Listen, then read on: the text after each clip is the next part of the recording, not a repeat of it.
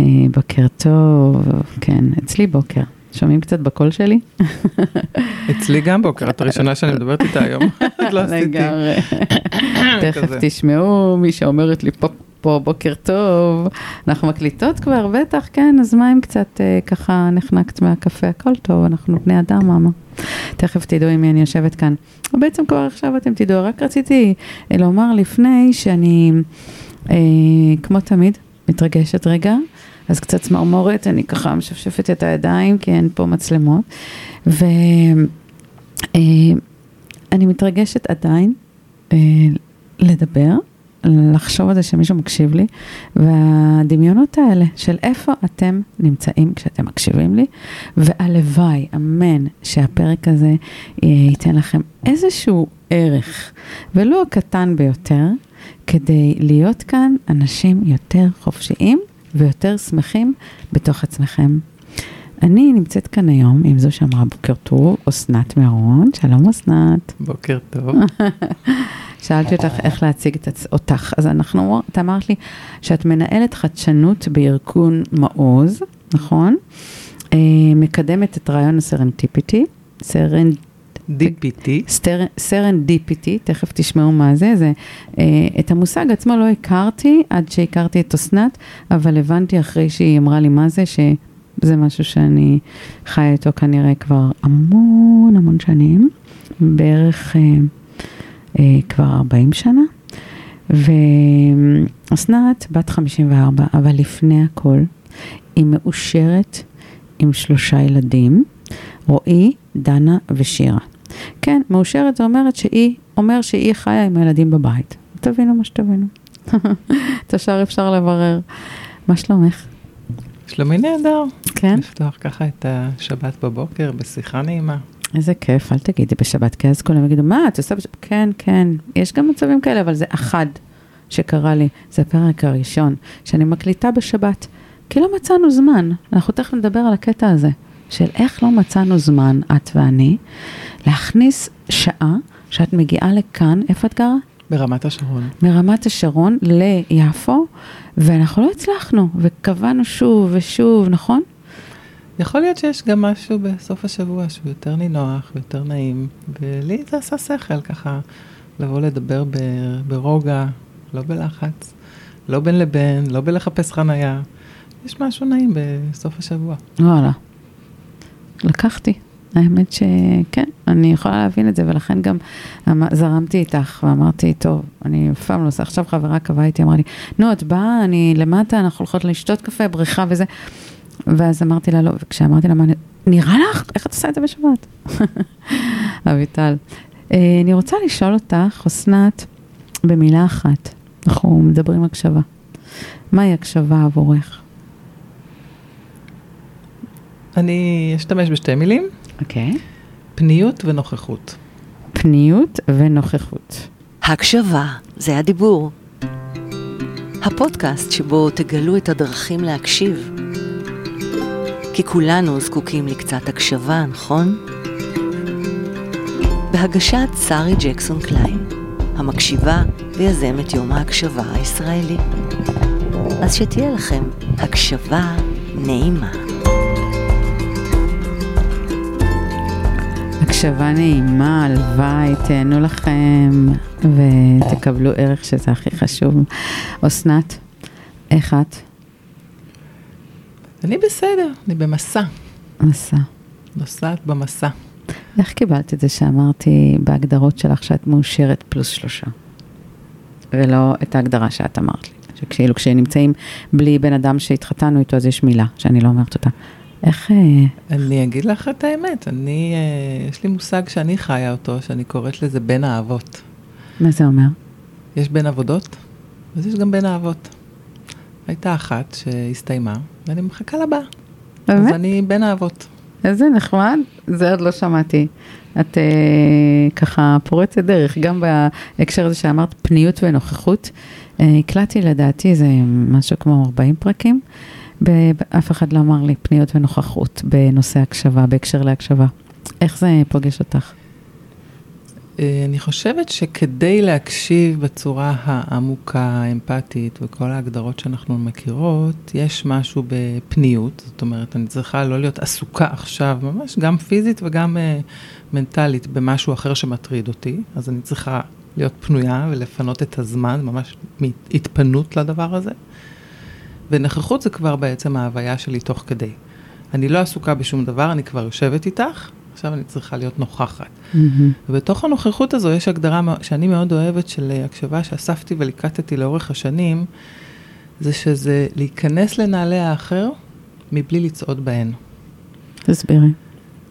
כשאני מקשיבה במלואי, mm-hmm. אני רוצה להיות במקום שלך. אני רוצה באמת להבין מה עובר עלייך כשאת מספרת לי את מה שאת מספרת, אבל אני לא צועדת בנעליים שלך. אני לא צריכה לתת לך עצות, ואני לא צריכה להגיד מה הייתי עושה, ואני לא צריכה לשפוט אותך, כי זה לא הנעליים שלי, אני רק רוצה להרגיש את הנעליים שלך. זו הגדרה שאספתי ככה לאורך הדרך, יותר בתחום הניהול והמנהיגות, שאנחנו, שאני מתעסקת בו במקביל במעוז, ושם אני אומרת, זה הרעיון של הקשבה פעילה. מאוד קשה לעשות את זה. נכון, אנחנו מלמדים את זה. את מצליחה ליישם את זה? אני חושבת שהקשבה היא צריכה להיות אה, מותאמת סיטואציה. יש מקומות שבהם מגיע מישהו שרוצה את עצתך, אז ההקשבה היא באמת הקשבה ייעוצית כזו. תוך כדי שהוא מספר או מסביר את העניין, אני חושבת על פתרונות, על רעיונות, על יצירתיות שאני יכולה להביא לתוך הסוגיה. ואת שומעת את זה כבר בדברים של מי שהגיע, מה הוא מצפה. אבל יש את המקומות שבהם את uh, באמת צריכה רגע לשהות, להיכנס לנעליים של האחר. ולא לחיות במקומו ולהילחץ, או להגיד מה היית עושה, או יש את ההקשבה האוטוביוגרפית שישר אה, לוקחת אותנו למקום שגם לי זה קרה, וגם אני אוהבת לעשות ככה וכולי. אז יש את העניין הזה, אני חושבת, של ההתאמה לסיטואציה. זאת אומרת, זה לא, הקשבה היא לא דבר אחד מוחלט, אבל אני חושבת שפניות ונוכ, ונוכחות היא טובה תמיד. את יודעת, שאת אומרת את זה, אני מקשיבה לך, אני שואלת את עצמי, אה, בהקשר הזה של פניות ונוכחות, אז אני אומרת, האם אני פנויה ונוכחת כשאני מקשיבה? כי את יודעת, אני עוסקת בזה המון המון שנים, אבל זה משהו שאני עדיין מתאמנת פה, כל יום, כל היום, זה פשוט, זה לא פשוט, כל החיים. ואני אומרת, האם יש לך את המקום הזה שהוא שונה בין אה, אסנת המנהלת, או בכל, או אסנת החברה, או אסנת האימא. האם בכל מקום את מצליחה להיכנס, אה, כמו שאת מגדירה את זה, לתוך הנעליים של מי שמשתף אותך, ולא להיות אה, בהזדהות, אלא באמפתיה, כמו שאת אומרת, אני לא נותנת עצות, אני רק באמפתיה, אני מקשיבה לו? האם יש שוני בהקשבה שלך מול ילד שלך, או ילדה, חברה, או מישהו שעובד איתך? אני חושבת שזה יותר uh, סביב הסיטואציה ופחות סביב מי האדם. זאת אומרת, אני יכולה גם עם הילדים להיות פעם בכובע המייעץ ופעם בכובע המכיל ופעם בכובע uh, אפילו המשימתי. Mm. אוקיי, mm. okay, מה את צריכה? טק, טק, טק. כן?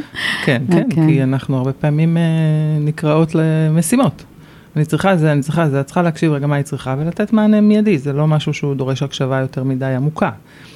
אבל אני חושבת שבסיטואציות היותר אה, מעניינות, בעיקר בין חברים, חברות, או באמת עם עובדים, או קולגות אפילו, כן, צריך uh, לאמן את זה, זה, צריך להתאמץ, אני מודה שזה לא קל, את יודעת, אני נסעתי לפני כמה שנים לכנס בגרמניה שהיה לנו, של איזה תוכנית מנהיגות, ואני זוכרת שהייתי באיזשהו מצב עם עצמי שלא היה לי כוח כזה לאנשים. אמרתי, וואו, איך לי כוח עכשיו, כולם יתחילו מה קורה ומה את עושה ומה המצב. ואז אמרתי, אוקיי, את יודעת מה? לכי על הקשבה. את נוסעת לכנס, מקשיבנית. לא מדברת, לא, את לא צריכה לשתף, את לא צריכה לספר, תמצאי תשובות כזה גנריות, הכל בסדר. ואני הותשתי, זה היה כל כך מעייף.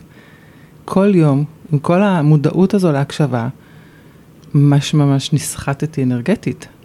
כי באמת להקשיב ולהיות שם רק כשואלת ורק כמקשיבה ומתעניינת וסקרנית, וסקרנות זה basic אצלי, זה פשוט אנרגטית מאוד מאוד סוחט. אז זה לא שהקשבה היא איזה דבר פסיבי כזה של את לא צריכה לדבר. יכול להיות שהיה לי יותר קל לדבר מאשר לשמוע את כולם, מבחינת האנרגיה שהושקעה בימים האלה של הכנס. יואו, מדהים.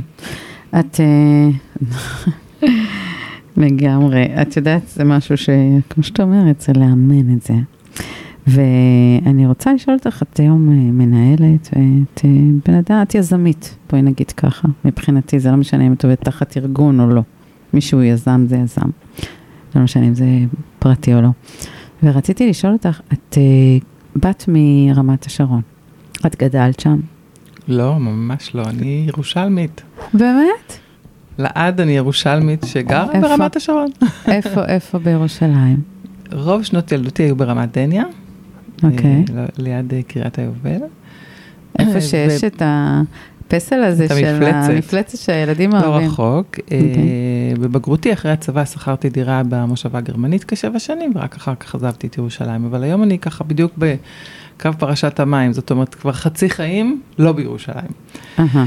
אה, מה מה זה שאומר- חצי? את חיה ברמת שרון עם הילדים, לא? נכון, חצי חיים, אני אומרת שעזבתי בסביבות גיל 27-8, היום אני בת 54, אז זה Mm. בערך ככה. אבל ו- איך ירושלים עבורך הייתה? ירושלים את כזה אמרת היא- ישר ירושלמית, כאילו זה משהו שהיה לך טוב? כן, אז קודם כל אני בת למשפחת אופים, משפחת אנג'ל, ובדיוק שלשום עשינו אירוע גדול כי סוגרים את המפעל בירושלים. אוי, אז זה היה למה? ממש אירוע, וזה היה באמת, אה, אנחנו מדברות על ירושלים, וזה היה אירוע מטורף ומכונן, לראות את כל הדור של אה, אמי, הדור שלי, דור הילדים והנכדים אפילו של חלקם, זאת אומרת, ממש אה, ארבעה דורות אה, באים למפעל חיינו, שזה מאפיית אנג'ל בירושלים, וזה משהו שהוא מאוד שורשי, כשגדלים למשפחה כל כך שורשית, שאני דור העשירי בעיר הזו, שסיפורי הסבא של הסבא וכולי, שהיה סוחר בעיר העתיקה וכולי. ספרי לי רגע. אז אנחנו... סבא שלך? לא, הסבא שלי, הוא בעצם אבא שלו, הוא זה שהתחיל את מאפיית אנג'ל, הייתה לו חנות. אנג'ל של הלחם. וזה שאנחנו רואים? מה את אומרת? כן. אוקיי, לא ידעתי. וזה סיפור מקסים של אה, אה, שלמה אנג'ל, שהייתה לו חנות, אה, את יודעת, בעיר העתיקה, תדמייני את תחילת המאה הקודמת, וואו. סוכר, קמח וכולי, והיה איזשהו בעל חוב שלא יכל להחזיר את החוב, ואמר לו, תראה, יש לי איזה מאפייה קטנה בבית וגן, רחוק מאוד. הוא היה צריך על חמור לנסוע, או על סוס, לא יודעת איך הם נסעו אז אה, למאפייה כדי קצת כן. להפעיל אותה. בסוף הוא העביר את המשפחה לבית וגן, וככה נולדה מאפיית אנג'ל, ואז היא עברה לקריית משה, ו... serendipity. וגדלה וגדלה ממש. עכשיו, זה, זה, זה DNA משפחתי הדבר הזה, זאת אומרת, לא הלחם והשמרים, אלא דווקא יותר ה... כשיש עסק משפחתי גדול, הוא מאוד מלכ- מלכד, הוא כמובן מאתגר הרבה פעמים את המשפחה, אבל יש בזה משהו מאוד חזק באנרגיה הזו של להיות בת למשפחה כזו. אז לכן הירושלמיות שלי היא הרבה יותר חזקה מכל מקום אחר שאני אגור בו. זאת אומרת, זה שאני כבר אה, כ-18 שנה גרה ברמת השרון, זה מקום מגוריי. אני רמת שרונית אולי לצורכי אה, ארנונה. לא רואה את עצמי בהכרח גרה שם כל החיים, Hmm. בנשמה שלך כאילו את ירושלמית. לגמרי. אין, אין ירושלמי שיגיד לך משהו אחר. נכון, אני שמעתי את זה הרבה פעמים. יואו, זה מקסים, איזה כיף שלא שאלתי אותך הרבה שאלות לפני, זה ממש מרגש אה, להכיר את זה דרך המפגש פה בינינו. ואיך אני אה, מודה שהסרנטיפיטי ככה ממש מסקרן אותי. אה, אם היית רוצה לדבר על דברים אחרים, תספרי, אבל כשאני אמרתי לך, אה, נפגשנו בזה שאנחנו רוקדות נהיה אצל יפעת קלינסקי המתוקה, וסיפרתי לך על אה, יום ההקשבה, וראיתי את העיניים שלך ככה נפתחות. אה, על. שכאילו שמתי איזה ספוט, שאלת, אמרת לי מה, אז אמרתי לך, אני פשוט רוצה לשים ספוט על הדבר הזה, שנקרא הקשבה. ואני זוכרת שהיית באמפתיה מיד על הדבר הזה, ואמרת, תשמעי, תעשי ככה, והתח- ניסית מאוד לגבות ולעזור. ואני רוצה לשאול אותך, למה זה כל כך דיבר אלייך? מה בכלל הנושא הזה של הקשבה? מה, איך הוא קשור אלייך? אז הנושא של הקשבה הוא באמת חלק מהמיומנויות, אני חושבת שכל אדם זקוק להם, וככל שנביא את זה יותר למודעות, משהו שנשמע לנו מאוד מאוד טריוויאלי, ואת בטח מכירה את זה, מה, מה זאת אומרת הקשבה? אני מקשיבה כל היום. רגע, מה זו הקשבה? וכל הרבדים שיש בתוך העולם הזה של הקשבה, אני חושבת שהוא משהו שהוא basic היום ברמת המודעות והלמידה ושכלול הכלים. מעבר לזה, את ראית אותי זורחת, כי אני צד ההזדמנויות. ולבוא לשיעור ניאה ולצאת עם uh, יום ההקשבה ביומן, כי זה מה שעשיתי, מיד שמתי נכון, את זה נכון. ביומן, עוד לא היו כרטיסים, עוד לא היה כלום, אבל שמתי את זה ביומן. זאת אומרת, זה, זו הדרך שלי בחיים. זאת אומרת, אה, להיות עם הסנסורים הפתוחים האלה ולהגיד, אופס, יש פה משהו מעניין, אין לי מושג מה זה. ואז ללכת וקצת לחפור ולקרוא ולשמוע את פודקאסט שאת דיברת על זה וכולי, פתאום זה מבחינתי נפתחה עוד דלת. אה, ולכן אני נדלקתי באותו הרגע, מה גם שכן, זה קשור לשולחן העבודה שלי, גם בעולם אה, המנהיגות, שאנחנו עוסקים הרבה בהקשבה, ומה עם דפוסי הקשבה, ומה מקשה עלינו להקשיב, כדי לשמוע סיפורים ולהכיר סיפורים אחרים משלנו, מה שאנחנו מאוד זקוקים לו היום בעולם. אז זה הצד אולי יותר המקצועי, שזה ממש על שולחן העבודה שלי, והעברתי סדנאות הקשבה, וזה חלק מהכלים הבסיסיים שאנחנו מתעסקים בהם. אני חייבת להגיד שבכל הכשרה שאנחנו עושים, מי זה סד... אנחנו? בארגון מעוז. ספרי לי על זה קצת, רגע שנבין מה... אז ארגון מעוז זה ארגון, אה, זו עמותה שפועלת כבר כ-12 שנה ומכשירה אנשים בעמדות אה, ניהול די בכירות. אה, מכשירה אותם במהלך שנה, on the job training, זאת אומרת, לא יוצאים ממקום העבודה, אלא עוברים תהליך מיון ומתחילים תוכנית שפרוסה על פני שנה, כשבסופה נוסעים כשבועיים לבוסטון, גם לשבוע בבית ספר למנהל עסקים של הרווארד וגם שבוע אה, של חקר ולמידה מבוסטון. ואז חוזרים ונכנסים לרשת גדולה, יש בה היום כאלף מנהיגים ומנהיגות. אבל מי הקים ו... את הדבר הזה? מאיפה זה בא? של מי זה? אז זה הוקם, זו יוזמה פרטית שהתחילה מיזמים אה, יוצאי שייטת 13, שראו שככה המנהיגות פה המקצועית צריכה חיזוק. המקצועית. המקצועית, אנחנו לא מתעסקים בדרג פוליטי.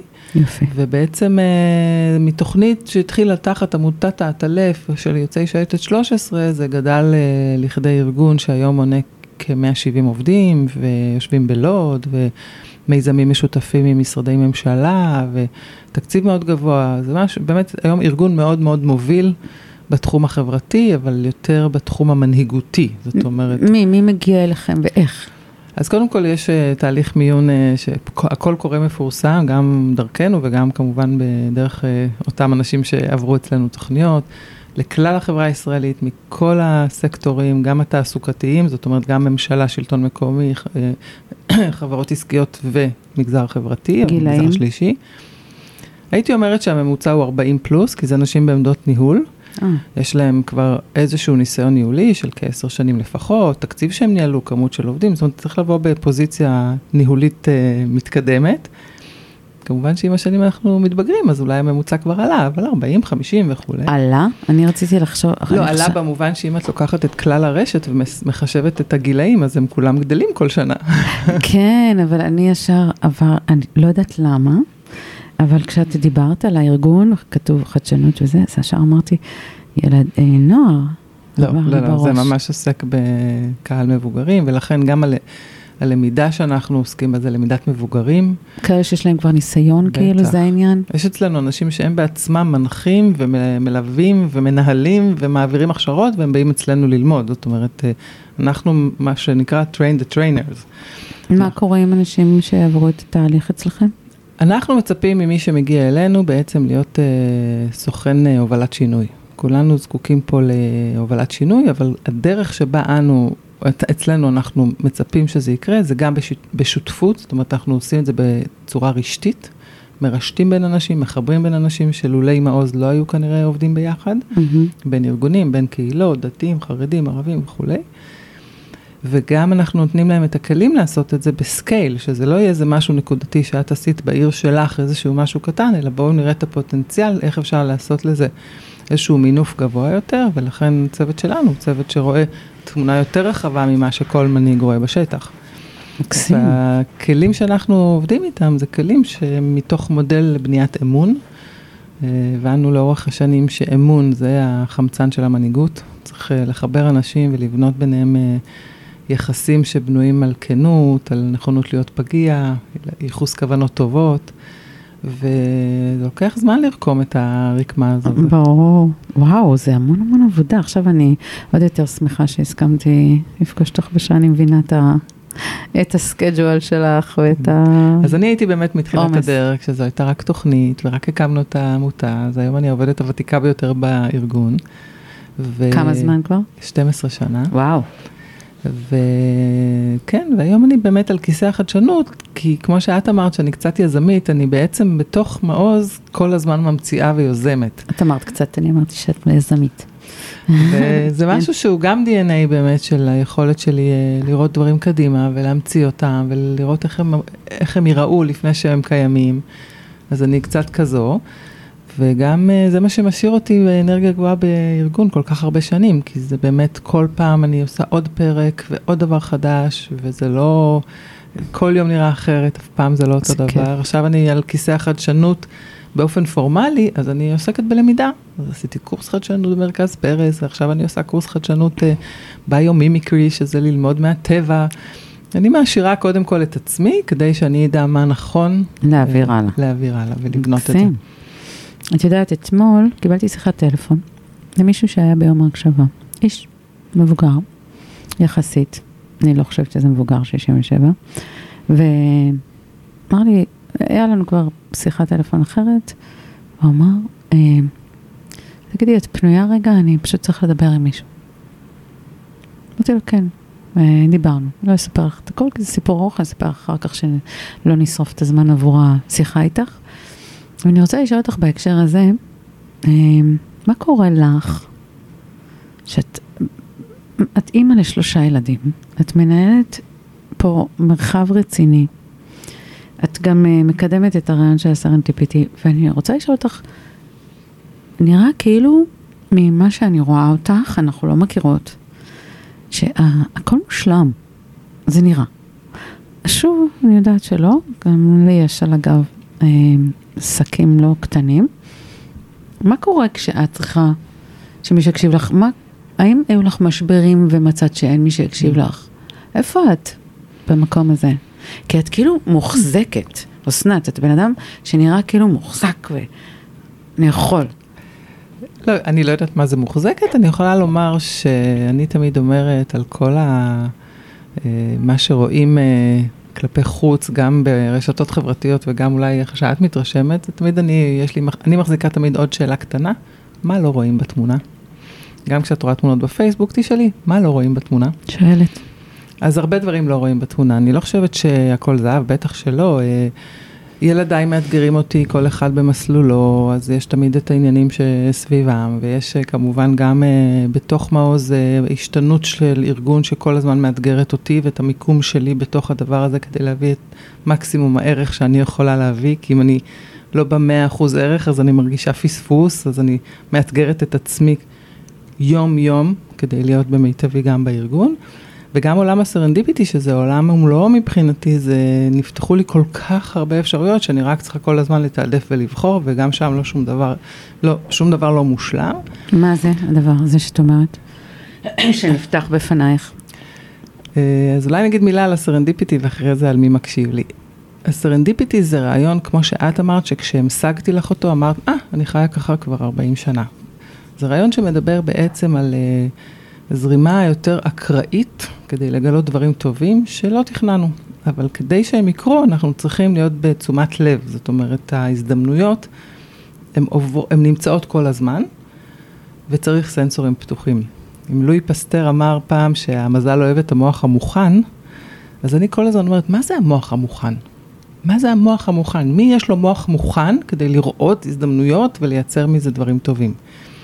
אז אני עובדת שם, על המוח המוכן. אני עובדת הרבה גם עם אנשים, גם בסדנאות, גם בכתיבה, גם יש לי טור בגלובס. כל הרעיון הזה של הסרנדיפיטי הוא להגיד לאנשים, תנו למוח את המוכנות הזו לראות הזדמנויות שעשויות להביא למשהו טוב שלא תכננתם. והמלחמה הכי גדולה שלנו היא פנימה מול המוח, כי המוח רוצה פוקוס, רוצה ודאות, ויש על זה המון מחקרים, הוא מאוד מקובע. קשה למוח להיפתח כשיש מטרה. יש uh, סרטון הגורילה המפורסם שאני מראה הרבה פעמים בסדנאות, שאנשים uh, סופרים את המסירות בין השחקנים ומפספסים איזה דמות גורילה שעוברת שם. כי אמרנו למוח לספור את המסירות. המוח רוצה פוקוס. ולהגיד להיות עם המוח המוכן ועם העיניים הפקוחות האלה, זו עבודה שצריך לעשות. ואז הקסם הזה של הסרנדיפיטי הוא כמו איזו הצפה כזו. עכשיו, יש אנשים כמוך שיגידו, אני ככה חיה, אני התגלגלתי ככה מדבר לדבר, כך הכרת את בן הזוג שלך לפי סיפור ששמעתי פעם. אז כן, יש את המקום הזה של באתי ל-X, יצאתי עם Y, זה כל החיים שלי ככה. ויש אנשים שיותר קשה להם, שהם רוצים לדעת מה המטרה ועל מה הפגישה וכמה זמן זה ייקח ומי האנשים שיהיו שם והם צריכים ודאות, ודאות, ודאות וחוסר ודאות אפילו מינימלי, מאוד קשה להם. אז שם אני נכנסת ועושה עבודה, אז... אה, את אומרת שזה משהו שאפשר לסגל לאנשים ש... וואו, ממש כן. אני מקבלת כל כך הרבה תגובות, המון, על פודקאסטים שהתראיינתי, על דברים שאני כותבת, בפייסבוק, אני, או סדנאות שאני מעבירה, אז כשאני מעבירה סדנה, תמיד אחר כך אני זוכה לתגובות. בהקשר serendip. כן. את יודעת, את אמרת מוח, ואני מקשיבה לך. יש לי הרבה פעמים דברים שאני עושה, נורא נהנית לדבר איתך, דרך אגב. אני פתאום מרגישה ש, שזה לא עוד uh, פרק, אני מרגישה כמו מין הפריה כזאת. שאני מקבלת נורא, שלא ייפגעו מי שאני, כאילו, אני, אני לא כן, לא אסביר כן. את זה, ככה זה. ולמה אני אומרת ככה זה? הרבה פעמים שאני עושה דברים ואני צריכה להסביר, גם לבן הזוג שלי שהוא ממש שונה ממני, הוא יותר צריך לדעת. אה, זה, אז הוא אומר, אבל אה, אה, מה, מה, מה, נגיד את יום ההקשבה הראשון, בסדר? זה היה, את באת, הגעת לשני, לשני. לדעתי. ואמרו לי, מה, סגרתי את האולם לפני שידעתי מה יהיה ואיך יהיה, פשוט לקחתי את בית ציוני אמריקה וסגרתי. אני לא יודעת למה, כי... ואז שאלו אותי, אבל מה הולך להיות? אמרתי, אני לא יודעת, אבל למה את עושה את זה? ואני אומרת לך, אסנת, לא, יש הרבה פעמים שואלים אותי ואני לא יודעת את התשובות. וואי, את כל כך סרנדיפיטית. אבל מה, ש, מה ההבדל, ואז אני, בשביל לצאת מזה, אז אני אומרת, אני מנסה אני, אני בטוחה בעצמי שאני עושה משהו טוב, ואז אני אומרת, לא, לא, מה שאתם רואים מכאן למעלה זה ליופי, אם זה, אם זה נאה בעיניכם, אני עובדת מכאן. אז אני שואלת אותך, מה ההבדל בין לעבוד מתוך אינטואיציה רגשית לבין מוח? אני חושבת שאם ניקח את uh, הנושא של הכנס כדוגמה, אז מי שעובד מהמוח, אז הוא מציב לעצמו מטרות, כמות אנשים, זמנים, תוכן, ואז מזמין אולם. כי הכל בנוי, אז כבר ברור שצריך אולם. Uh-huh. את אומרת, אני מזמינה אולם, אני בדיוק כמוך אגב, אני עושה את זה כל הזמן. כן. ואז התוכן כנראה יגיע, זאת אומרת, אני יודעת שהוא יגיע, אני עוד לא יודעת מה בדיוק, וכמה אנשים, ואפילו מה יהיה המחיר, ואיך אני אעשה את זה. אני עוד לא יודעת, אבל אני יכולה לשים את האולם, כי אני כבר יודעת שזה יקרה. עכשיו, זה כאילו חשיבה קצת הפוכה, עכשיו, לי זה קורה כל הזמן. אה, ב-18 לאוגוסט, זה יום ה serendipity, שטבעה אותו אה, המנטורית שלי היום ל serendipity אמריקאית בשם מדלן קיי. איפה זה? תספרי. והיא... אז היא הצהירה על, על היום ה serendipity בארצות הברית כ holiday ב calendar האמריקאי, קיים עד היום, אפשר לחפש. 18 לאוגוסט. לאוגוסט. למה 18? זה סיפור מעניין. חי, היא יהודייה, היא גם כתבה ספר על serendipity, 18 פרקים. והגעתי אליה בדרך מטורפת, וכשחברתי אליה והייתי אצלה כבר בצפון קרוליינה, והיא היום מלווה אותי ממש כמנטורית בנושא הזה. אה, והחלטתי שהשנה יש סיבה לחגוג את יום ה serendipity, שעשיתי דרך מאוד יפה בשנה וחצי האחרונות עם הרעיון הזה, למרות שהקבוצה בפייסבוק וה... ואני כמי שמקדמת את זה, זה כבר הרבה שנים, אבל ככה החלטתי לחגוג את זה. שמתי את זה ביומן, הודעתי בקבוצת הפייסבוק של הסרנדיפיטי, save the date. אוקיי. Okay. עוד לא יודעת כלום, שמי שרוצה ישים ביומן.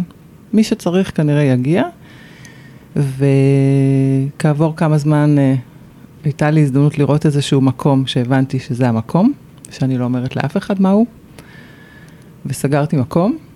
עוד לא ידעתי כמה אנשים אני רוצה שיהיו, פרסמתי כבר את הזה, וזה...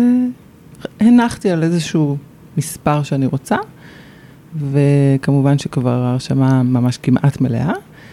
ואז אה, מבחינת התוכן, הייתי באיזשהו ריטריט, פגשתי מישהי, הבנתי שזו היא, עלה לי בראש על עוד מישהי שצריך לחבר, ואז יש את האפקט המטורף, שאני קוראת לו היום רוג'ום, שתכף נסביר מה זה, אבל שיש איזה סימן שאת בדרך הנכונה.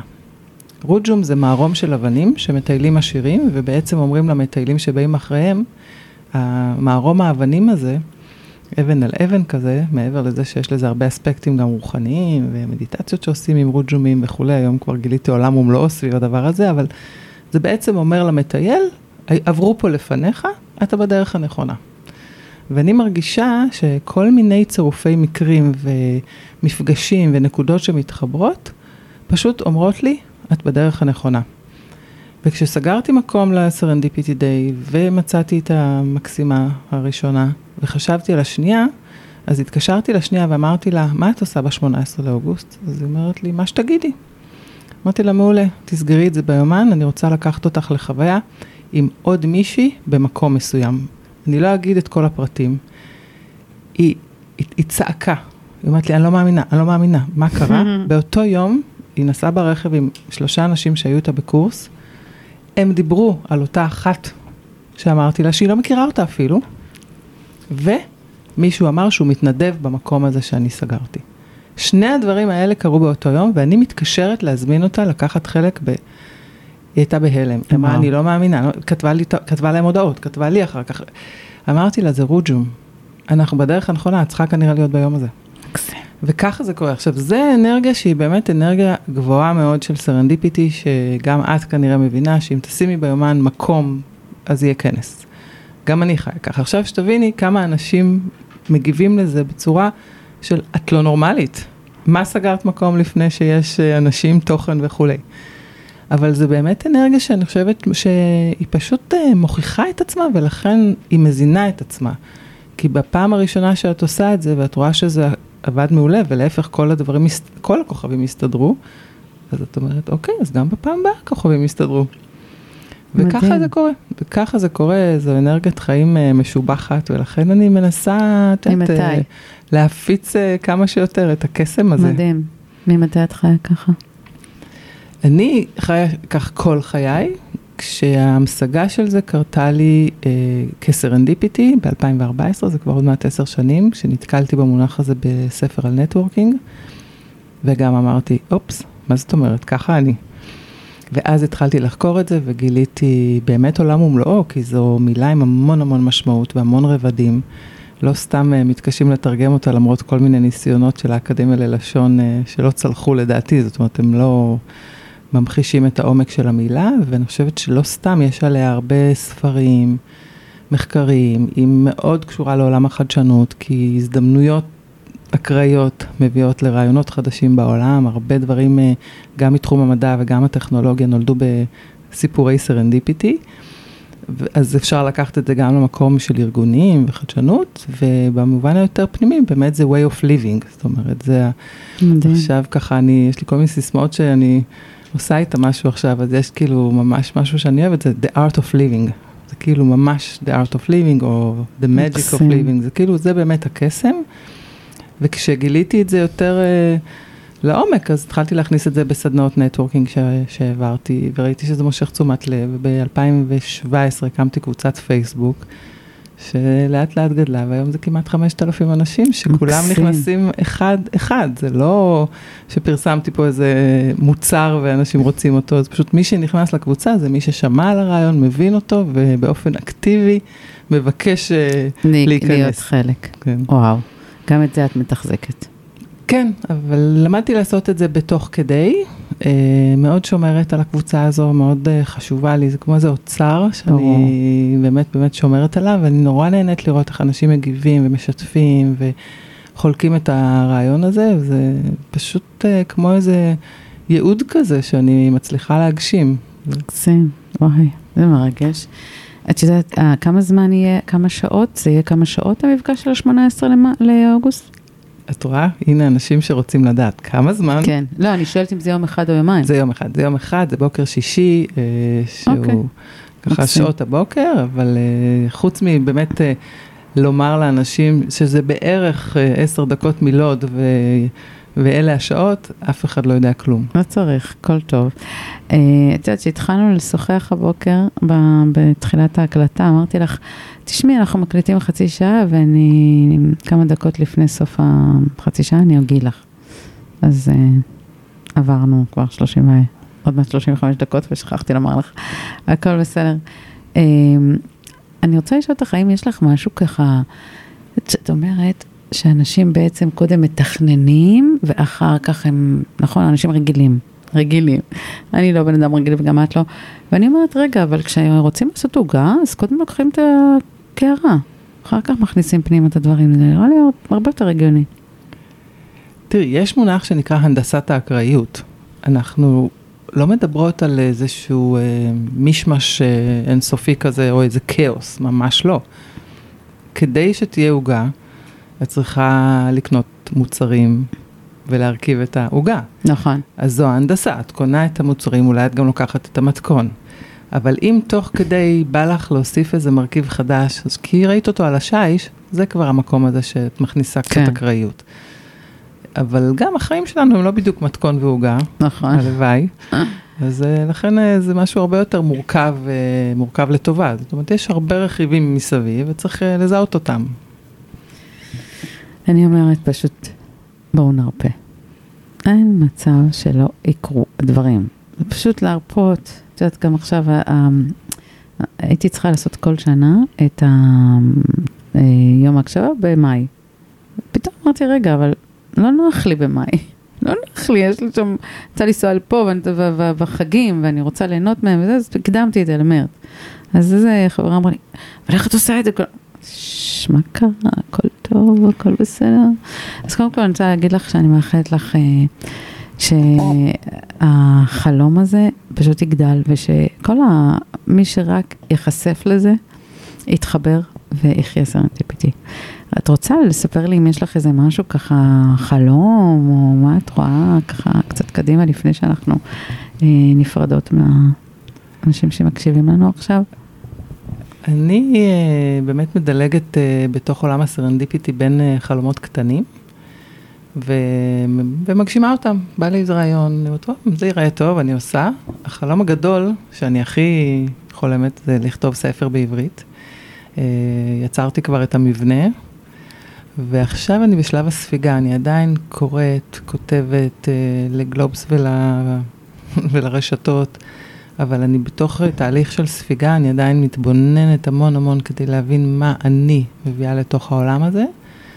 אז זה אה, עדיין בגדר חלום, אה, כי הוא עוד לא קיים, הוא בראש שלי, הוא באיזה טמפלט ראשוני כזה במחשב. אני צריכה למצוא את הזמן הנכון, להתפנות לזה באופן מוחלט, אה, קשה לעשות את זה תוך כדי, ולכן זה עדיין בגדר חלום. אה, אינשאללה שהוא יהיה בקרוב. אמן, אמן. ועוד שאלה קטנה, שלושת הילדים שלך שחיים איתך, את רואה בהם, האם הם סרנטיפיטי או ילדים קצת יותר חשבים, או שהם שונים, או איך? הם שונים ב- ביניהם. בני כמה הם רק תגידי? אז זהו, הם לא בדיוק קרים איתי, את יודעת, רועי גדול הוא ככה 25, הוא בדיוק uh, עובר לירושלים ללמוד בבצלאל. Uh, שירה קצינה בצה"ל, אז היא באמת כל יום בבית, כי היא משרתת קרוב. ודנה חוזרת היום מסיימה שירות לאומי. Mm, שעה טובה. אז היא אה, עוד in between. הם שונים אחד מהשני במובן ה serendipity, אבל הם לא שונים במובן הזה שיש להם אימא אחת, שמשדרת להם serendipity 24/7.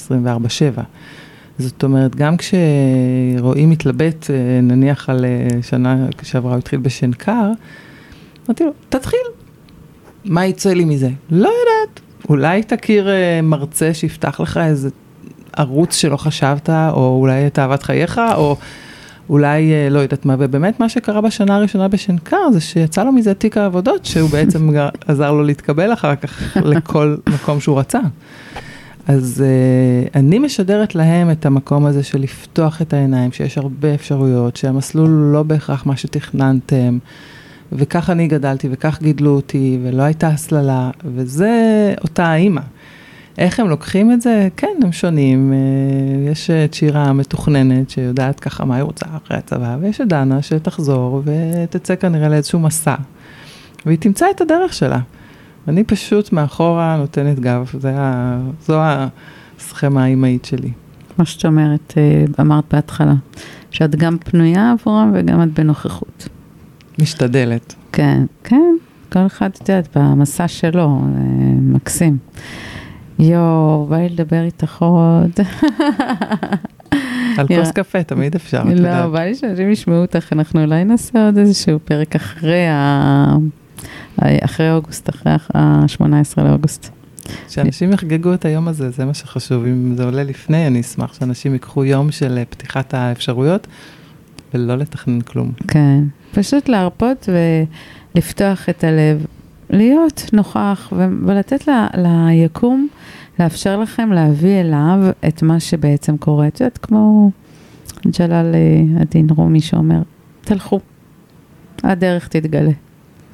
זה, אני באמת, מניסיון, וגם אסנת כאן מספרת לכם, זה כבר 40 דקות, פשוט להיות. תאפשרו לעצמכם לחוות משהו שעוד לא חוויתם. תהיו. תחייכו לאנשים, אתם לא יודעים מי זה שמחייך אליכם, אולי הוא ילמד אתכם משהו. פשוט ללכת בדרך עם לב פתוח וגוף רפואי. והקשבה. זה, כשאתה רפוי אתה בהקשבה לגמרי. לגמרי. אז אה, אסנת, ממש תודה רבה. מסתכלת על השעון, יש לך נייה תכף, תלך לרקוד. נכון. אז בסדר. אז uh, אני מודה לכל מי שעכשיו מקשיב לי. ותמשיכו ככה לשלוח הודעות, להביע דעה, להאיר עוד קצת את הדרך, להגיד מה מעניין אתכם לשמוע ולהקשיב. ואסנת כאן ככה יצרה לעצמה משמעות לחיים. בואו תראו מה המשמעות שאתם מביאים אל ה... אל המקום הקטן שאתם נמצאים, לא צריך עכשיו לעולם שלם. להתחיל במשפחה, בחברים, במי שמסביבכם. משמעות אחת ביום, חיבוק אחד, הקשבה, סובלנות. ואיך אני אומרת שהקשבה ואהבה תהיה מנת חלקכם תמיד. אסנת, תודה רבה. תודה רבה על ההזמנה. תודה רבה. ביי. הקשבה זה הדיבור. הפודקאסט שבו תגלו את הדרכים להקשיב. כי כולנו זקוקים לקצת הקשבה, נכון? בהגשת שרי ג'קסון קליין, המקשיבה ויזמת יום ההקשבה הישראלי. אז שתהיה לכם הקשבה נעימה.